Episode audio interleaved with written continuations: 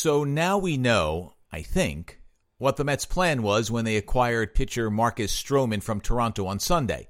And that is that they believe Stroman is a better option in the rotation than Jason Vargas, who they traded to Philadelphia on Monday. And that they were willing to give up two prospects to get Stroman, though they were not willing, or maybe there was nothing that met their liking at the trade deadline, to make another deal. So, as they look to extend their winning streak to six tonight against the Chicago White Sox, and as they continue to hold out hope that somehow they can really get themselves into the wild card race, the Mets basically showed faith in what they have and who they are and will lie in that bed and see where it leads. Not overly exciting, but more realistic and practical, and that's better than I thought they would do. I'm Matt Loughlin for moresportsnow.com, and this is the Daily Brief.